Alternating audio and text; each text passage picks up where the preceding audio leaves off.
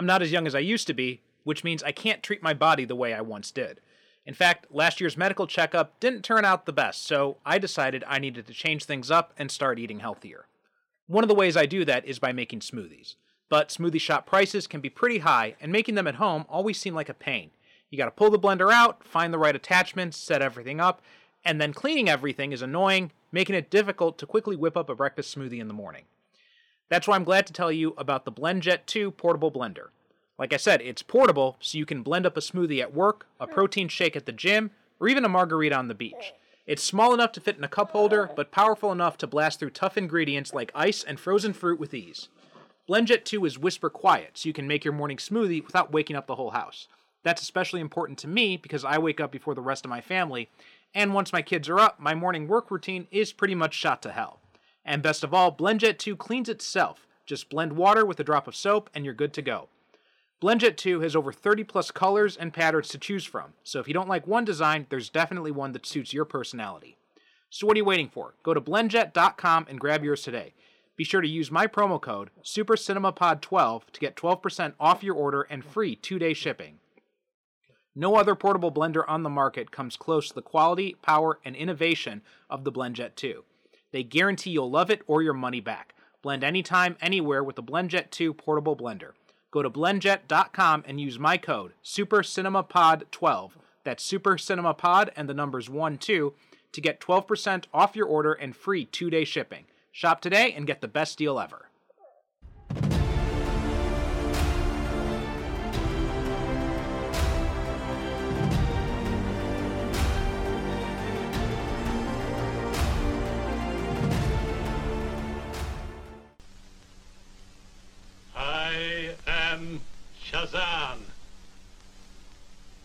My name is. All is known to me. Your name is Billy Batson. You did not pry into the secret of the scorpion. That is why I am here. But where did you come from? Out of the past, my son. Down through the ages to guard the secret of the scorpion. You've been alive all these years? What you call life returned to me when your friends violated the tomb of the scorpion. Well, they meant no harm. Then they should have obeyed the inscription on the tomb. The harm has been done. It is your duty to see that the curse of the scorpion is not visited upon innocent people. My duty? Yes.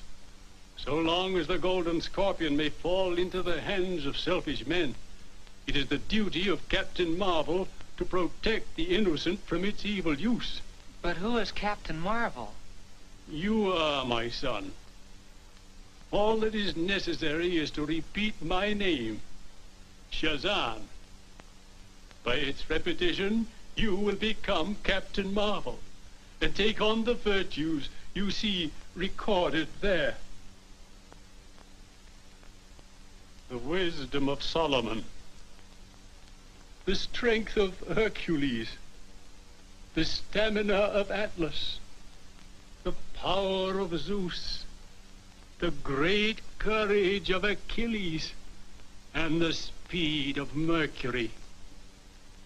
You must never call upon this power except in the service of right.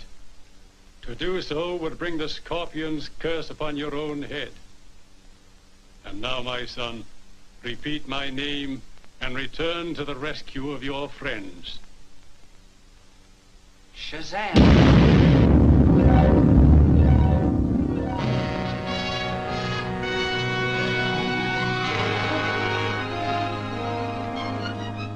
Welcome to the Superhero Cinephiles podcast. I'm your host, Perry Constantine. Welcoming a new guest today and a fellow author, and that is Teel James Glenn.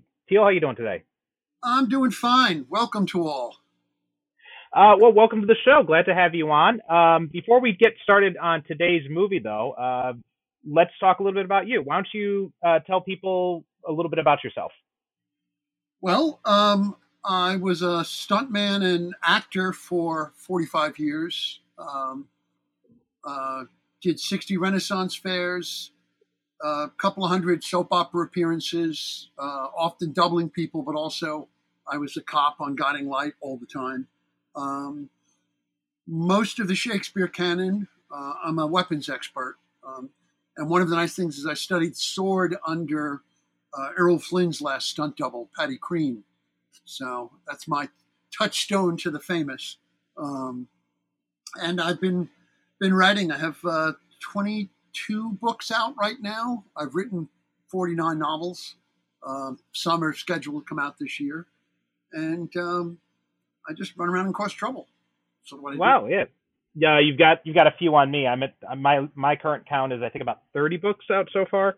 Um, but uh, let's talk a little bit about your stunt career. Uh, any so you said you'd worked on a lot on soap operas and stuff like that. Have you ever worked on any any movies?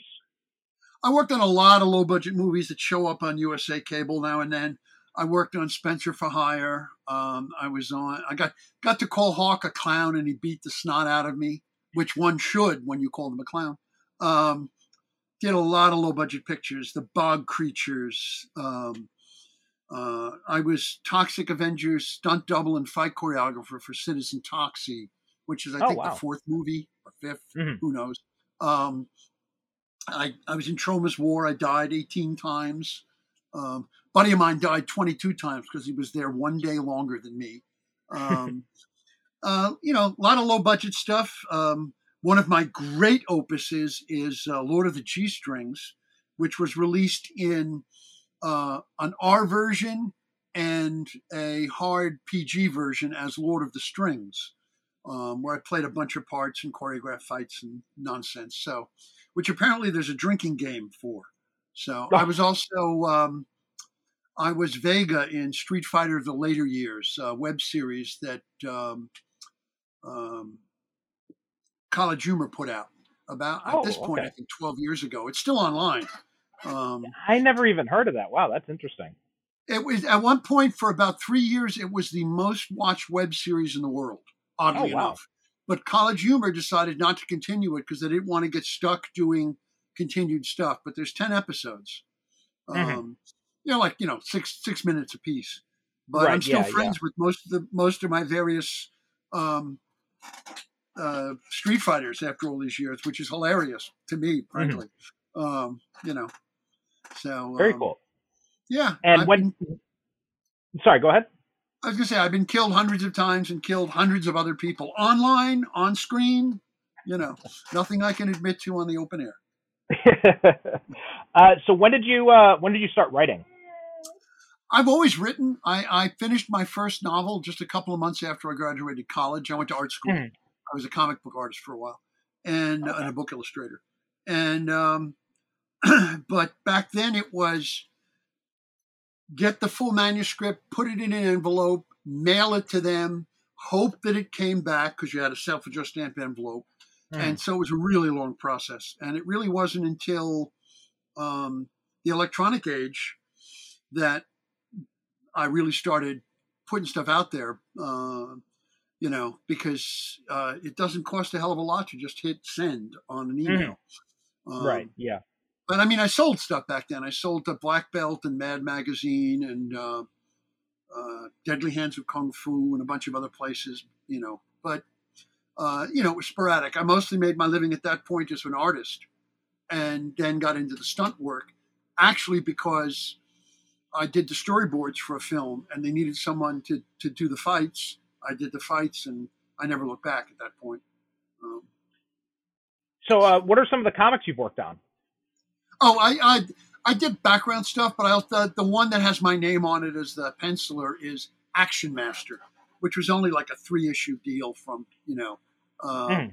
I mean, that's what I wanted to do, but I kept going off into illustration and then other stuff. I mean, I, no Mhm. matter what I do, I'll always consider myself a failed comic book artist.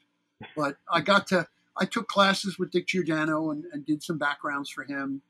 Um, and um Howard Beckerman, who was an animator, and I knew a bunch of those guys. I I used to actually put together Paul Levitz's fanzine.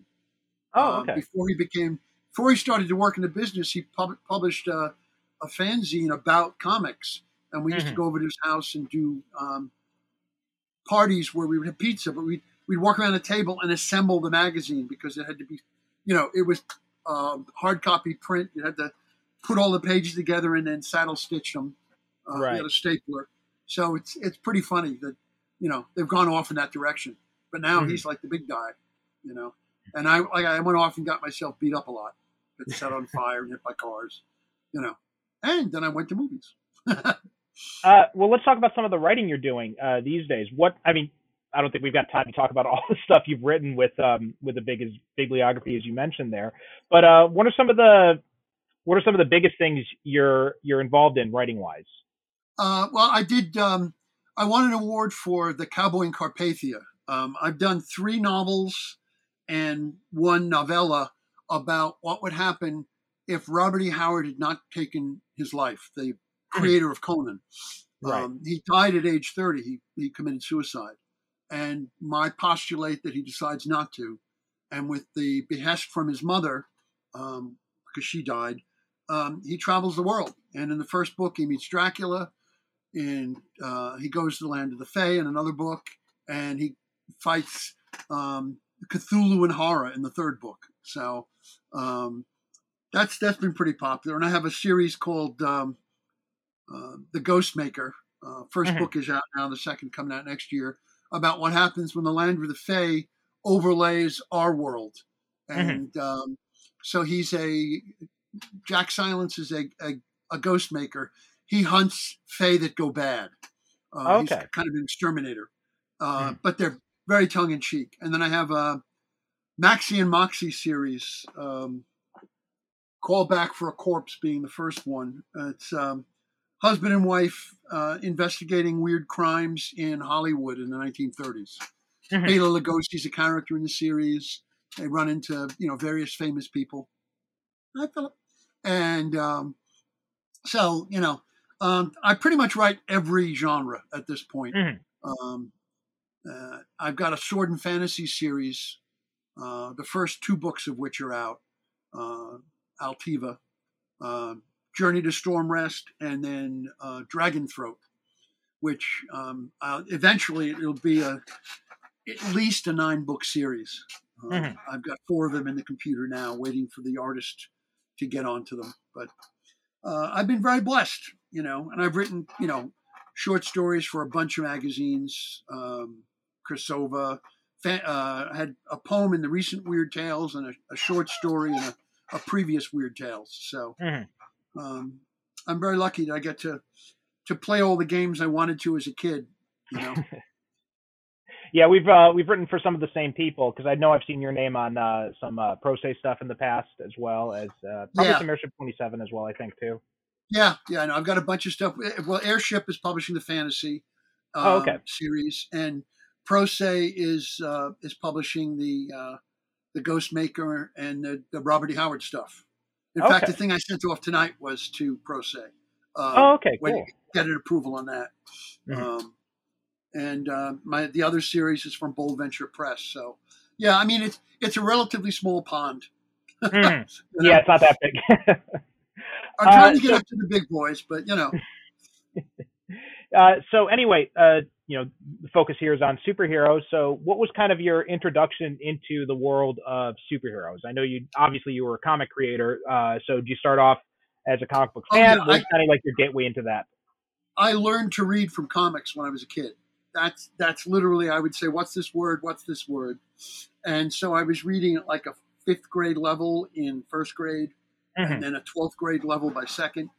Um, and but and I totally credit it with comic books. And the nice thing is, my parents, um, most parents made their kids give up the comics. Yeah. So when the neighborhood kids had to throw them away, I got to keep them because my folks said that's fine. It's not interfering with your reading. So the Mhm. kids would come over to my house to read their comics.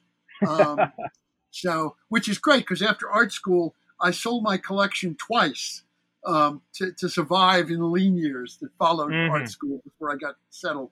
Um, but also, my very first memory of television is of chapter two of Rocket Man, which Mhm. was a Republic serial. And I clearly remember the one scene where he gets the gunshot out of his hand. And years later, when I saw it, I went, "Oh my God, that's the thing I remembered."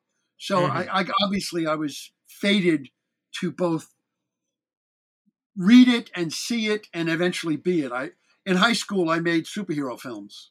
Mhm. I, I made a rock couple of Rocket Man films. I made a Captain Marvel film, um, Super Eight, back in the dawn Mhm. of time. Um, right. But that's what got me started in my stunt career.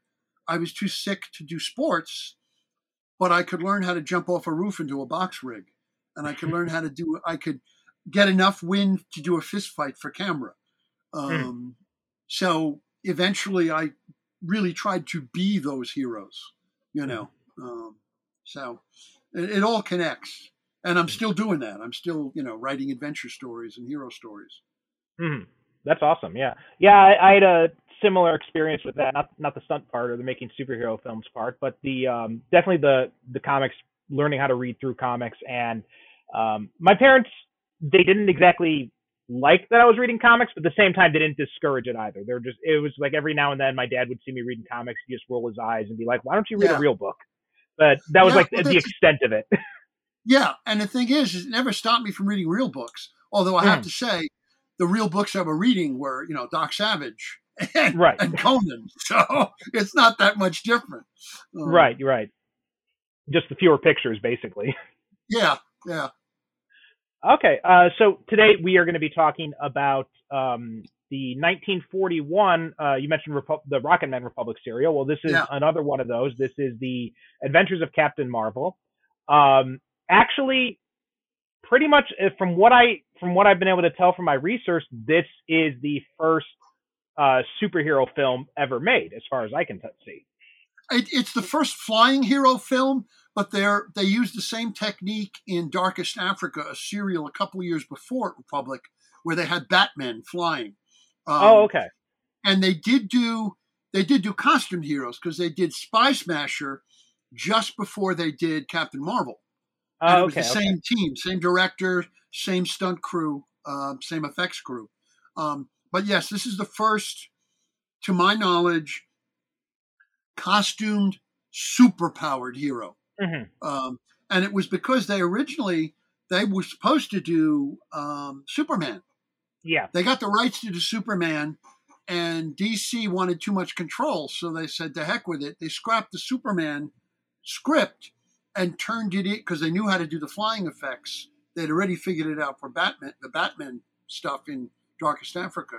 Yeah. So Uh, they what I then see They too, it it all as Mysterious Doctor Satan, and they made Oh, up yeah, their yeah. own masked character, the Copperhead. Yeah, I also see here that um, apparently Paramount had uh, tied up a lot of the Superman's theatrical rights as well at the Yes, time. so, yes. With the, Uh, with the they Fleischer did the animated at the same time. Right. And Republic thought that they were separate, but Paramount argued no, we have the film rights. Mhm. And then later Yeah. on, it was Columbia that got the film rights to do the Superman serials in the, in the late 40s. And um, uh, national uh, periodicals, right? That the old name for DC Comics. They actually tried to Yeah. stop Republic from from developing it as well. Um, yes. because of their failure at adapting Superman, and they had they had ultimately didn't didn't succeed with that. So that this did end up going into production. Um, yeah. And the thing is, is they were going to do um, Mr. Scarlet and Bullet Man Mhm. afterwards, which were all Fawcett characters. And they had to shelve them for a bit, but they turned the Mr. Scarlet script into Captain America because Marvel was more than happy to give them, they didn't charge him anything. Here, yo, put my character on the screen. And they, the helmet that they designed for Bullet Man and the costume they turned into Rocket Man. oh, okay. So the, the you know one spawned the other, which spawned the other. Um, Mhm. But it explains why they didn't the um, the Captain America. They changed his whole backstory and identity and his costume because it had already been written for Mister Scarlet. So they just That explains changed it, yeah. name. Yeah. Um, Yeah, because I've I've heard about that Captain America serial and just like how completely different it is. So um, so that explains why those differences exist. Um, so um, now you said in your email that this was uh, this was kind of the the reason why you wanted to get into stunt work in the first place. So why don't you talk a little bit about your your experiences with this series? I was at I was at a comic convention in I I don't know if it was sixty eight or sixty nine, um, but it was right about because I entered high school in, and uh, I, I don't remember if it was the summer before or the summer after my first year of high school, but I saw sixteen millimeter print of chapter two of the Adventures of Captain Marvel. Um, up to then, I didn't know that it existed because there was no there were no Captain Marvel comics out. Any old comics I found were in like the nickel box in my local store, and I hadn't seen any Captain Marvel ones. And I saw this incredible action on screen, Mhm. and I said, I want to do that. And then I Mhm. started reading everything I could on serials. On the back of it, um, there were, you know, at that point there was um, Famous Monsters put out a, a companion thing called Spacemen, which had some stuff on it, and then there was another uh, Screen Thrills Illustrated, which has articles on it. But I Mhm. found through um, at that point fanzines, I found uh, those enduring matinee idols, which was a whole series of articles on serials, Mhm.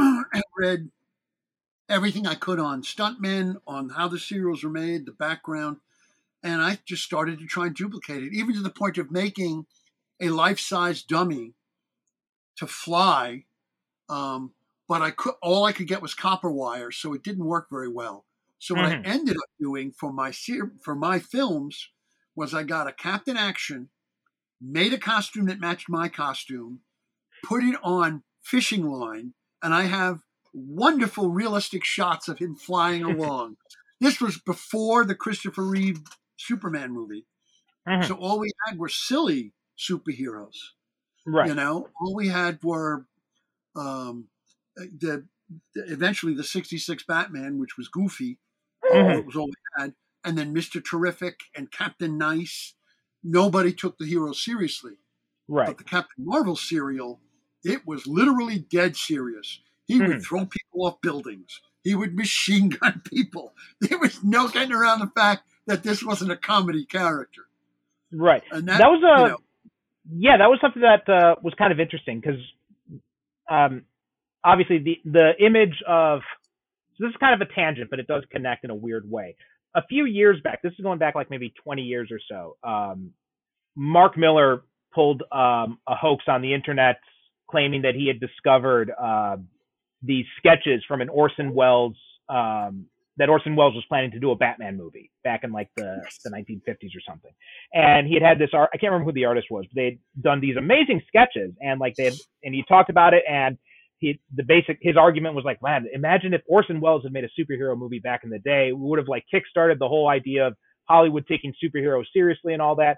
And that was in my head as I was watching this, because just watching this serial Yeah. made me remember that because this came out in 1941 and um, one of the things that surprised me is how earnest it was, how serious they actually did take the Yeah, there's the no material. winks. Yeah, Right. there's no winks to the audience. People die. You're you're really concerned that people are going to be hurt. Mm-hmm. And Captain Marvel, I think he says four lines in the entire film. He Mhm. shows up when action is necessary. right. And um, what's nice is the first time you see him show up, the bad guys shoot him, and he's stunned that he's not dead because he still has Billy Batson's mind. And he kind of like looks up and grins with this goofy grin, like, "Oh, you guys just brought trouble." And he picks the guy up and throws him. Um, and uh, it really was done straight. Well, same thing with uh, if you ever get a chance, Spy Smasher is considered the best serial ever done Okay. but I argue that it's between the two of them because same. I've record. heard um I've heard this one in a lot of the research I was doing. A lot of people say that this one's it's best one between this did. and Spy Smasher. The only Yeah. thing Spy Smasher didn't have was flying scenes, but Mhm. the costume is actually just as realistic. Mhm. The rationale behind it is realistic, and they. The premise in the Spy Smasher is that he has a twin brother, and at some points they change identities, and the twin brother gets killed. Mhm. So it was not. It was totally serious, totally Right. straight. Um, and this too. I mean, um, the production values on it. Republic was the studio in the day. They had the newest equipment. They shot their action scenes with rheostats so they could speed them up just a little so you wouldn't notice. Mhm. Um, and they had the stunt team of Dave Sharpe and Tom Steele and Dale Van Sickel, and um, they were just phenomenal. And um, you know, there you go. Uh, Mhm. I need one of those in life. Uh, and uh, they they sold it as earnestly as in any other thing that they ever did, which is amazing. Um, It was and that, that was the it's the that was- first Captain Marvel costume too, with the flap and the loose Right. sleeves. yeah, that was um I, I gotta say that was the biggest surprise for me was seeing how how how much it lacked that that winking quality, that whole tongue in cheek aspect that you would see in like you know, for example, like the George Reeves Superman or I mean Batman sixty six. it was very it was very intentionally campy. So I mean, eh, and they were very intentional. Where like Adam West was playing the straight man basically in the whole thing. Yes, and the thing is, and- even in the George Reeves Superman, even in the serious ones, there's still every once in a while he'll look at the camera and he, Mhm. you're in on the joke with him. There's Right, none of that right. in this. This Right. is absolutely bad guys trying to kill people and heroes not concerned if a bad guy dies.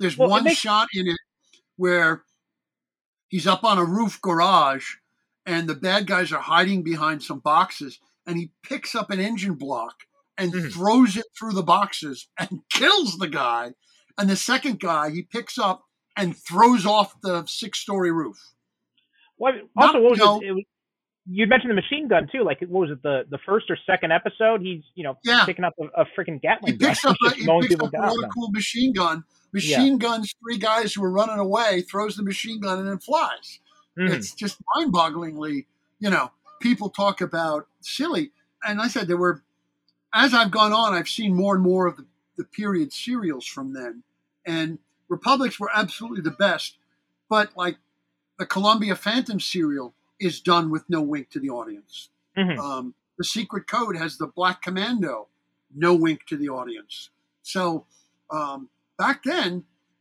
they knew their audience. We, we're not selling this to adults pretending to be kids. We're selling these to kids who want to believe it. Well, you know, also it to was be there. it was also I think this goes back to this goes um this kind of speaks to a misconception a lot of people have about comic history. Those original comics they were read by kids obviously, but they weren't only for kids. Like there were Oh, you know, absolutely. everybody not. was reading them. Yeah. Well, same thing with cartoons in the theaters. They were always done on two levels. Right. There was the current, there were current affair references and adult innuendos and slapstick comedy in the same cartoon. Hmm. Yeah. Um, because it was a mass media. When when when the superhero comics hit, they were such a phenomenon that um, it was unlike anything else that had happened. I think the only thing I could have maybe uh, likened it to in modern days is the Harry Potter books.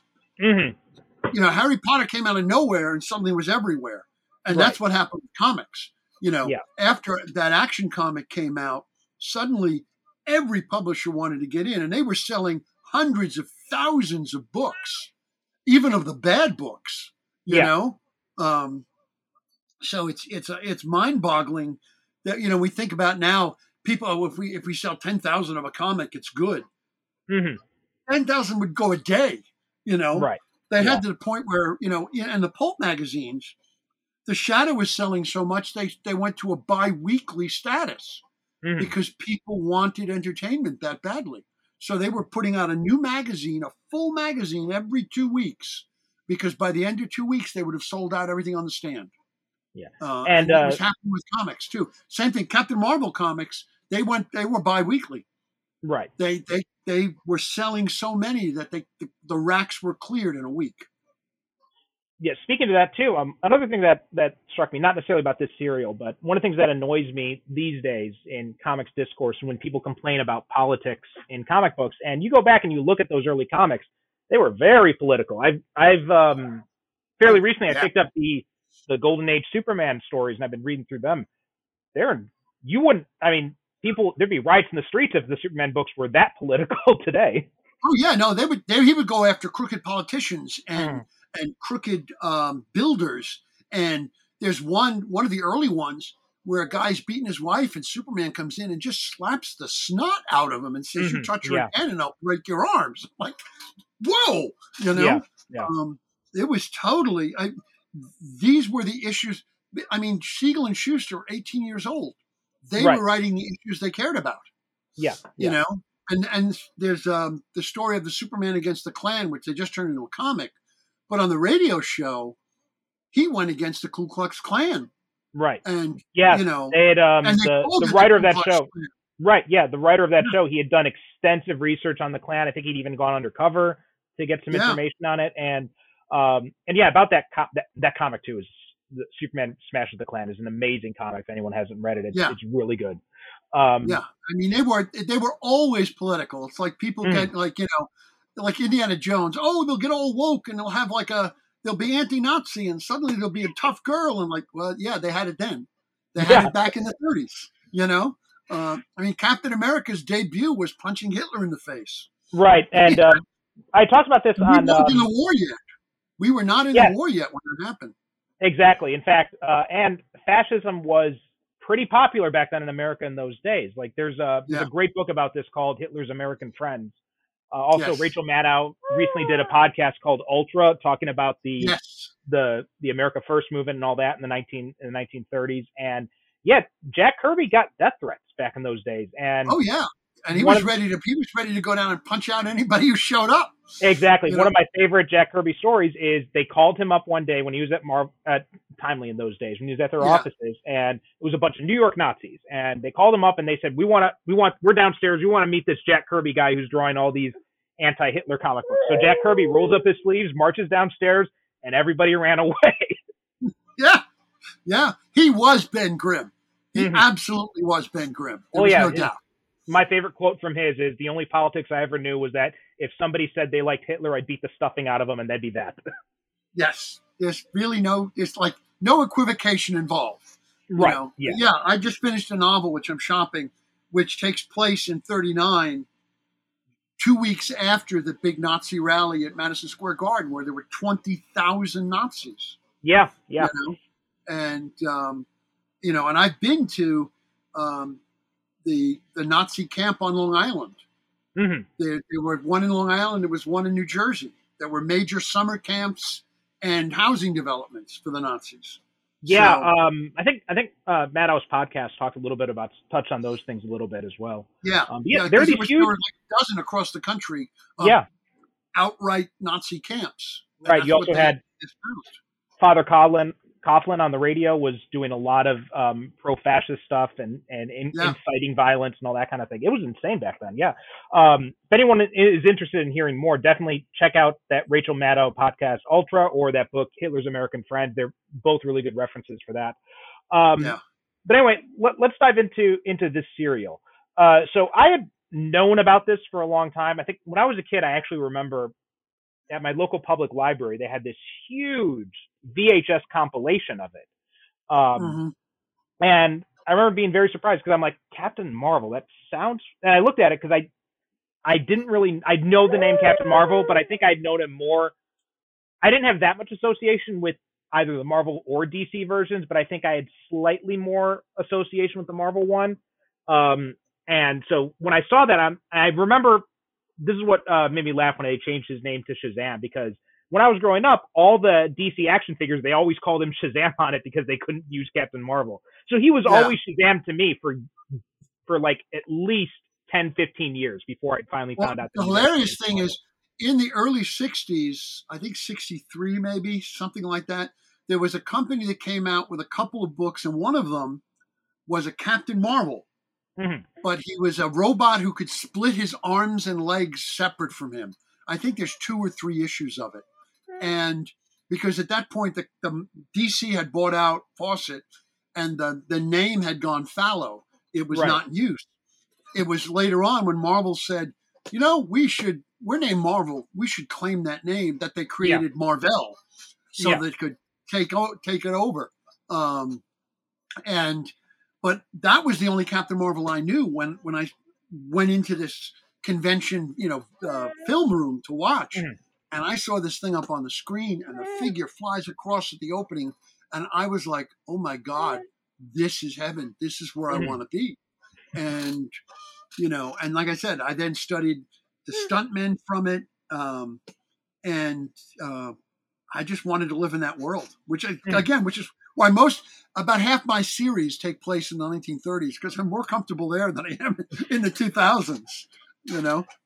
So, what were some of your thoughts uh, rewatching it for uh, for this for this podcast? Well, the, the biggest thing for me is um, the scope of it.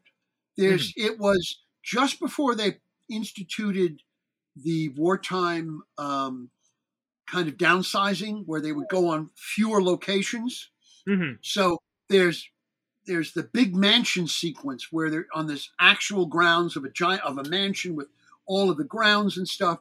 They're up in um, the Garden of the Gods, the um Corriganville, which is their Mhm. Siam, um, and there's a lot of exterior stuff, and there's a lot of on location. There's the um, the parking garage that they go to um, is in downtown Los Angeles. They went and shot there.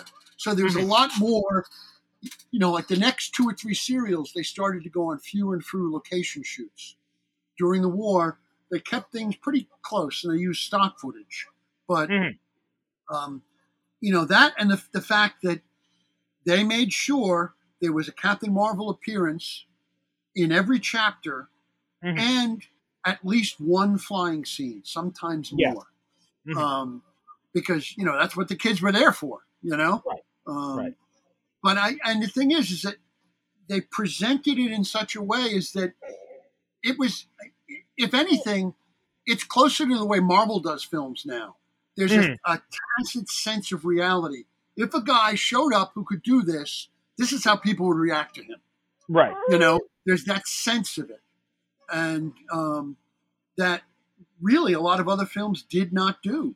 Mhm. So that was the thing that impressed me. But plus, I just love watching the, I you know, and the other one is the battling butler. There's a sequence where the, in one of, I think it's chapter three or four, where they come in and this butler, um, the bad guys are come to get the the the professor, and the butler suddenly takes them on, and suddenly the butler Mhm. is fighting like that. It's just amazing. I'm like, he hired this butler because he's a freaking martial artist. Come on, but he's a gymnast and he's floating all over the place. And you expect your heroes to do that, but not the butler who has no lines. Mm. it was just hilarious to me.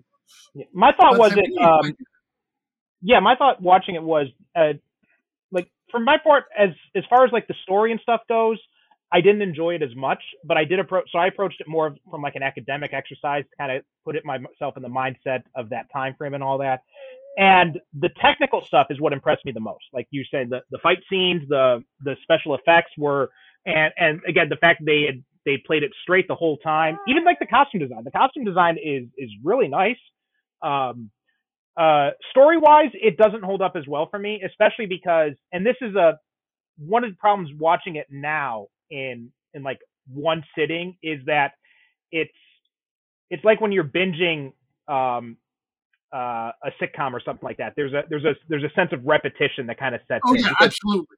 that's not how it was supposed to be watched, right? People would go to Yeah, the I mean, theaters and they'd watch it like week after a week. Yeah, if you watch it once a week, you would notice that that's the same set again, or that they've repeated that footage. The other thing that's interesting is, I think I'm not sure, but this may be the first of the. There's a group of us. One of us is the bad guy. Plots, which Mhm. became really standard in Marvel, uh, in uh, Republic. After this, there would be a group of explorers that go somewhere, or uh, the science club, or whatever, and um, there's a bad guy they're they're fighting who's masked, but one of them we slowly learn is that bad guy, and so we everybody has to give these kind of looks. There's there's a lot of like shifty looks on everybody because you're supposed to suspect everybody. Yeah, Um, there's also a lot of of course- recapping that goes on too, which again was kind of the one of the problems of the format because if somebody oh yeah, missed, if uh, you, missed if one week, you had to. If you just chop this into a two and a half hour film, it would be a lot smoother. There's a there's a cut of I think it's Zombies of the Stratosphere, which somebody did a colorized version of Mhm. um, in the 80s, I think. And what they did was they cut off, um, they took it up to each chapter ending, and then it would it would stop, and then it would go chapter two, you know, chapter two, and you would literally pick up directly. There were no Mhm. recap, and so and and it was colorized. So they got it down, and it, it gets rid of that repetitiveness. I mean, it still has a simple formula to it Mhm. but you know when you see it that way it's really not as dragging on you But like I said, it's the first time that I know of that they use the one of us is guilty, and so they have to do a lot of extra shifty looks and you know kind of moments. And Mhm. For the most part, it's relatively subtle. Mhm. But there's there's some of them that are still like almost silent acting for Yeah. those moments. I'd also wish there was a bit more seeding of clues as to who that, uh, what that Well, re- the thing is, Because was. the scorpion is a dubbed voice, Mhm. it's a complete cheat.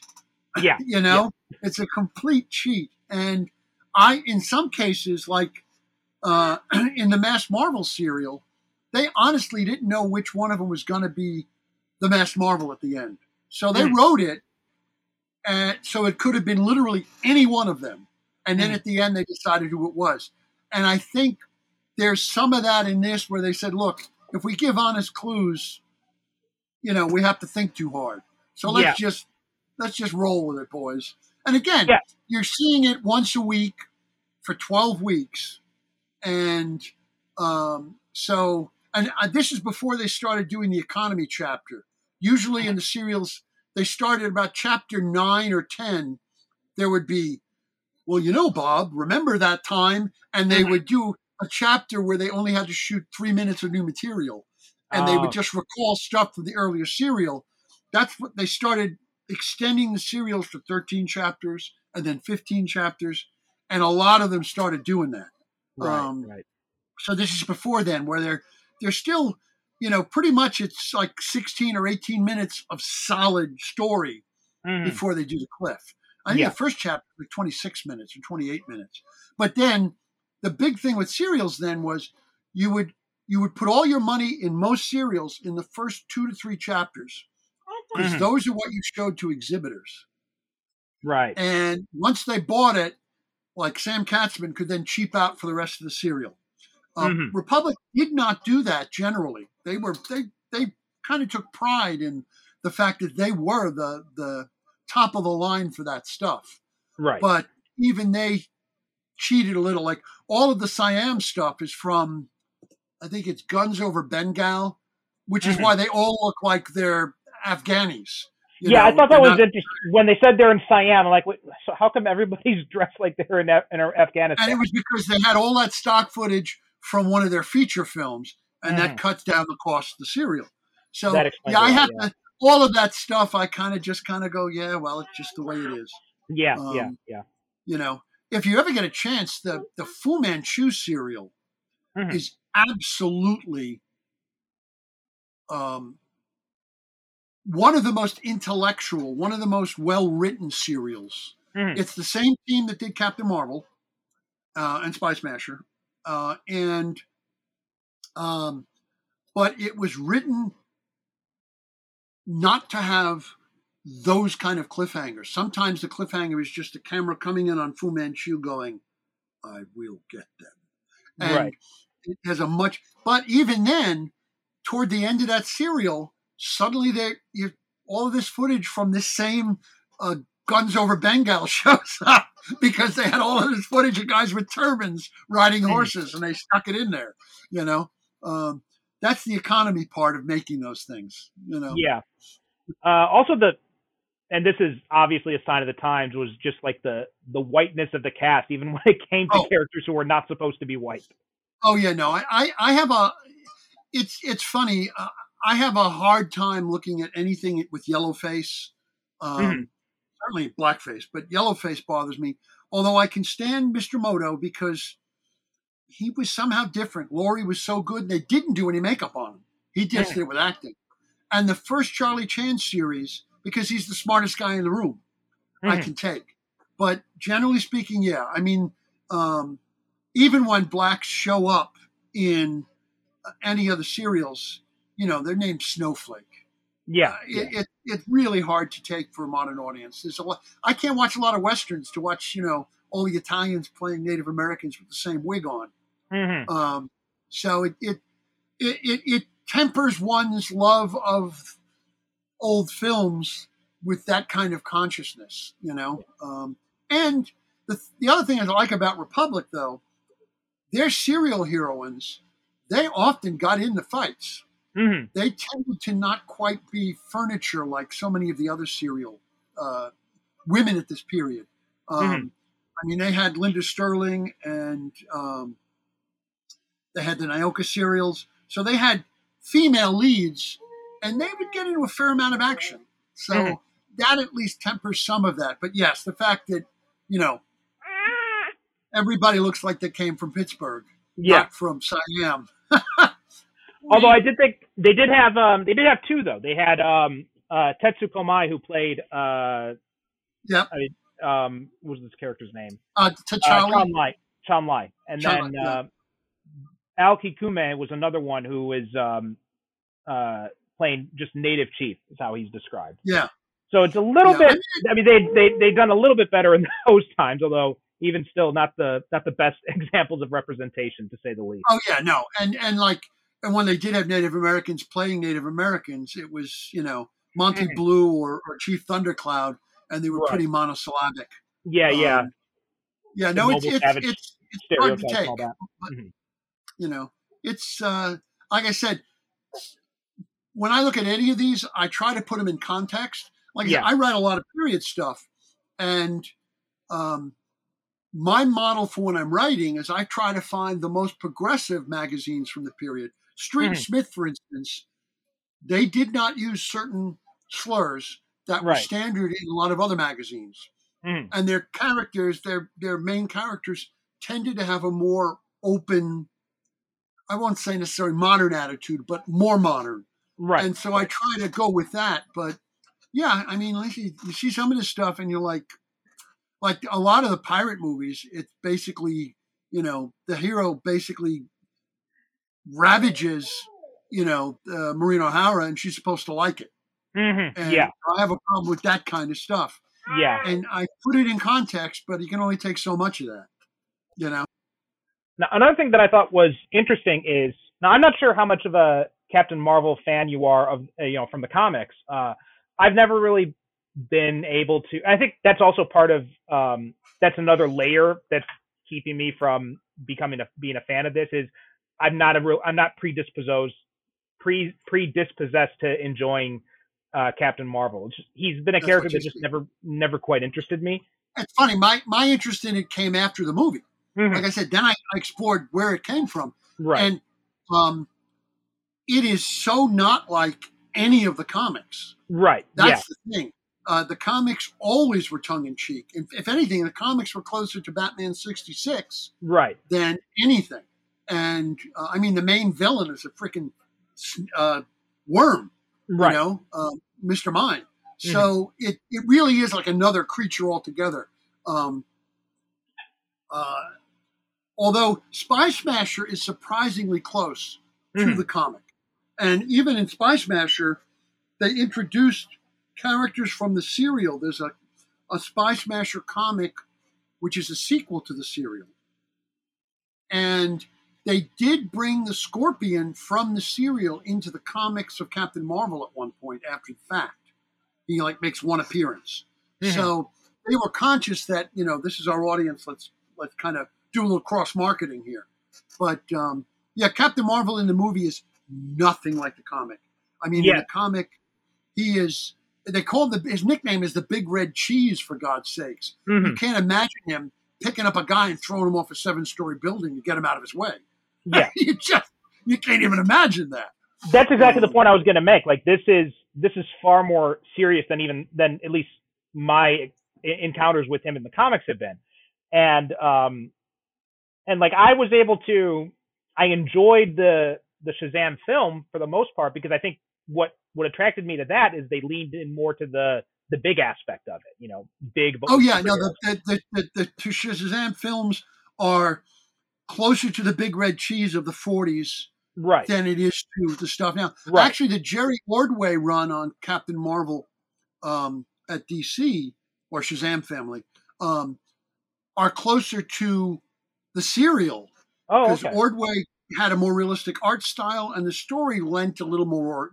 They they didn't quite embrace the Bigfoot, um, you know, the, the cartooning phrase of Mhm. Bigfoot comics, you know, goofy stuff. Right. His run on it was much more serious. okay, Um, and um, but then they've now moved back to the old Captain Marvel.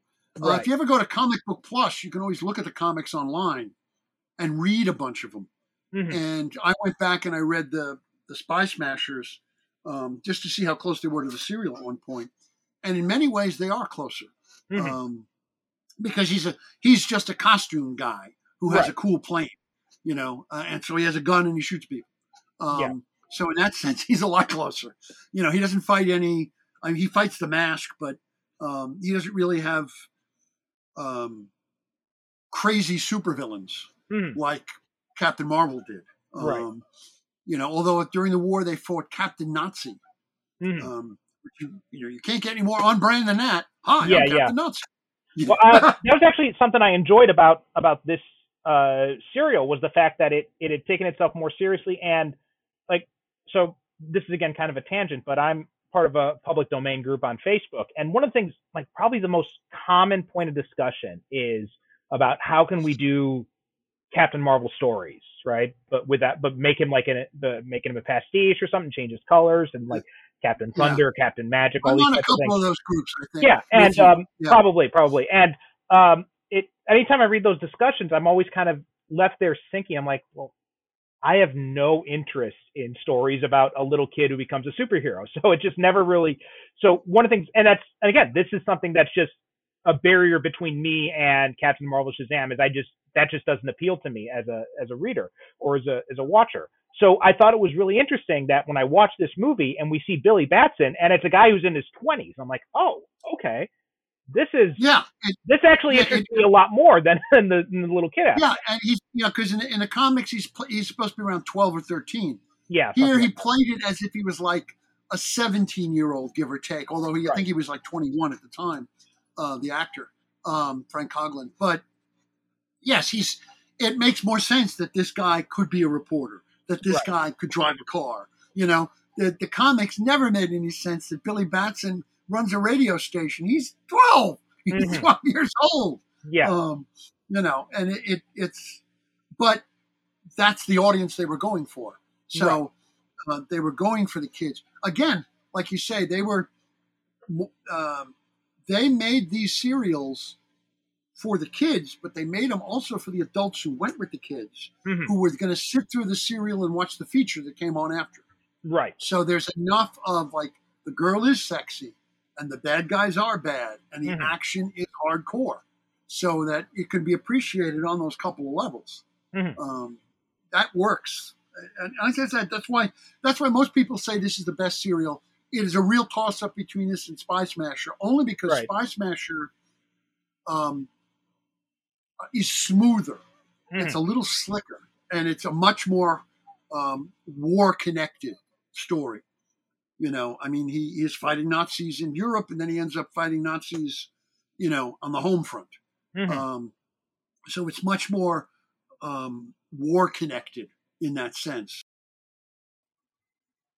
Hey guys, we ended up having some technical difficulties, and unfortunately, uh, Teel lost his connection when he was able to get his computer up and running again. For some reason, Zencastr would not let him back into the recording studio, so uh, we had to cut our recording time short. But uh, just a few things I wanted to mention, just to kind of um, to wrap up. We were almost at the end anyway. Uh, one of the things that Teel had noted was that the directors were both editors themselves, and they had shot for the editor. So when you're watching the movie, you can see that the editing works very well in this. Um, in fact, there are scenes where you've got the the Captain Marvel dummy uh, flying across the zip line and flying across the screen, kind of from a distance, and then it will cut almost seamlessly to a close up of Tom Tyler, who's the actor who played Captain Marvel, either either landing or or just a close up of him flying through the air. So the flying effects were actually pretty well done for 1941. I mean, it, it's done fairly sophisticated in a fairly sophisticated fashion.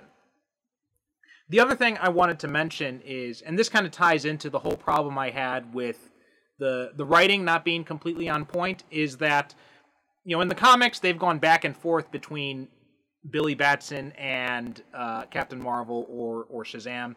You know, as to whether or not when Billy Batson says Shazam, does he just transform into an adult body like in the movie or like in some of the more modern comics, but he still basically has Billy Batson's mind, or does he actually transform into a different person, uh, which I think some comics have done in the past, or is he some kind of mix between the two? One of the things that I, I was curious about on this that we didn't really that the, the serial didn't really touch on is whether or not it is Billy that we see just his mind in Captain Marvel's body, or if Captain Marvel is actually a separate person.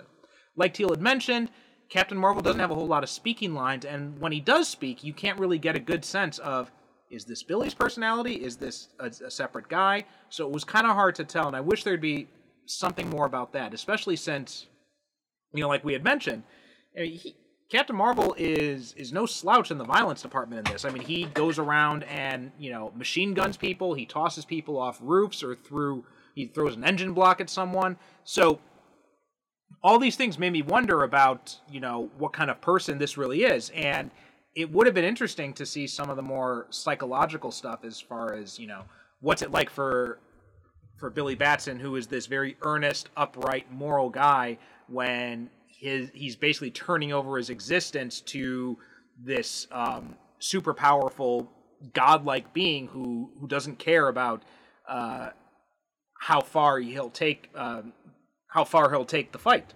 So that's something that would have been interesting to see, but unfortunately, we don't get anything like that uh, in this movie. I will say that in closing, this was a really interesting artifact. Um, you know one of the first superhero movies, if not the first uh, costumed, superpowered superhero movie, like Teel had mentioned. But uh, it's it's one of those things that you can find it very easily. The whole thing is available on YouTube. I think it's also on some of the free streaming sites like Tubi or or Pluto TV or something like that. So you can find it very very fairly easily. Although I would suggest if you're going to watch this, don't watch it in one sitting like I tried to do. Instead, I would recommend spacing it out a little bit, you know, giving yourself maybe a few days between chapters. Um, and on YouTube, in fact, there are some versions that have it split up by chapter. So you can do it chapter by chapter on YouTube. Um, and I think that would be a better way to experience it. If you watch it all in one sitting, the repetition is really going to set in, and you're going to feel that three and a half hour runtime. Um, I mean, this is this is a three and a half hour runtime, but it's not something like Avengers Endgame where that three and a half hour runtime moves very swiftly. This you feel the three and a half hour runtime with this, so keep that in mind if you do seek it out. I will say though, it was impressive how earnest it took itself, how serious it was, and how kind of different it was from what my expectations of it were you hear something about a, a superhero movie from 1941, you think it's going to be really cheesy, the effects are going to be terrible, and you know the effects are dated, but it does a pretty good job with what they had access to at the time. So, um, so yeah, that about does it for our discussion on Adventures of Captain Marvel.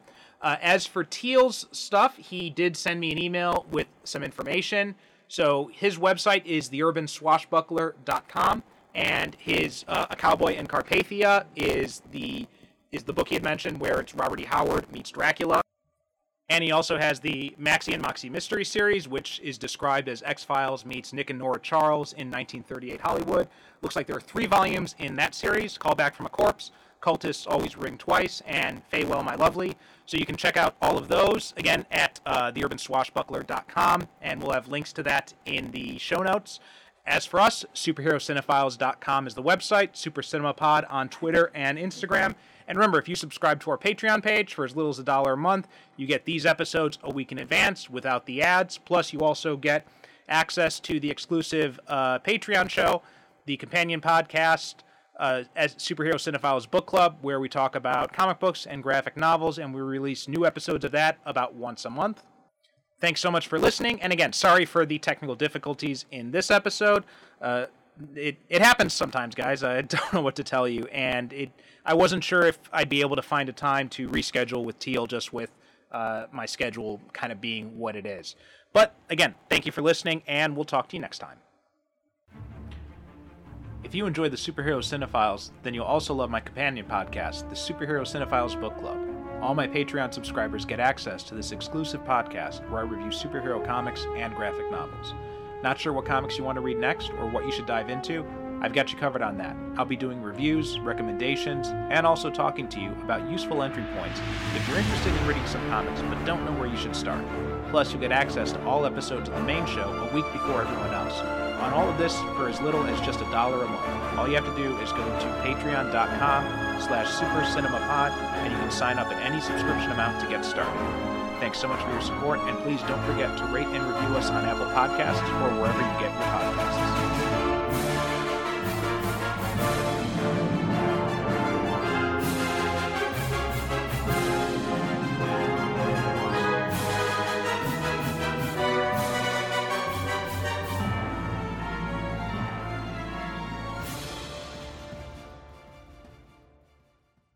Thank you for listening. And as always, good night, good evening.